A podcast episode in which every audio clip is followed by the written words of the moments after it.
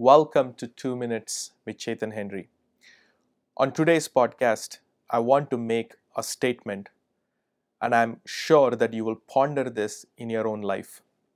The statement is this Don't play a victim card and still expect God to make you a victor. Let me say that one more time.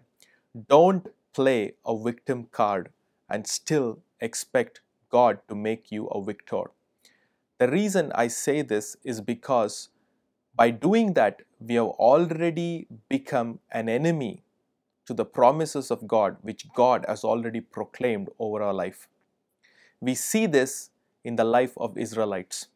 When God had already told them, I'm giving you the promised land, but still, deep within their heart, they believed they were still victims. What did they do?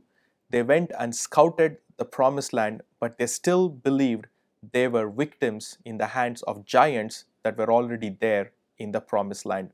You see, their heart was not in alignment with the promises of God, which was already declared over them.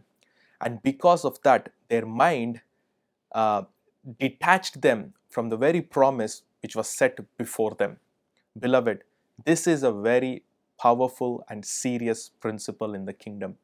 If you want to be victorious in life, first you have to disconnect from a victim mentality. The change is always from the inside to the outside. Transformation begins from the inside to the outside. So please, if you are going after the promises of God, you have to first, first and foremost believe that every promise of God is yea and amen and He has already made you a victorious person to receive those promises.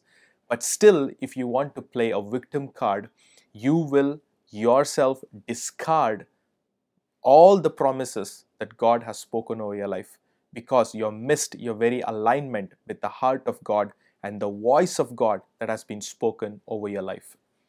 Well, I will just stop there. I know you're blessed by this podcast. Please comment and share this with somebody. God bless you.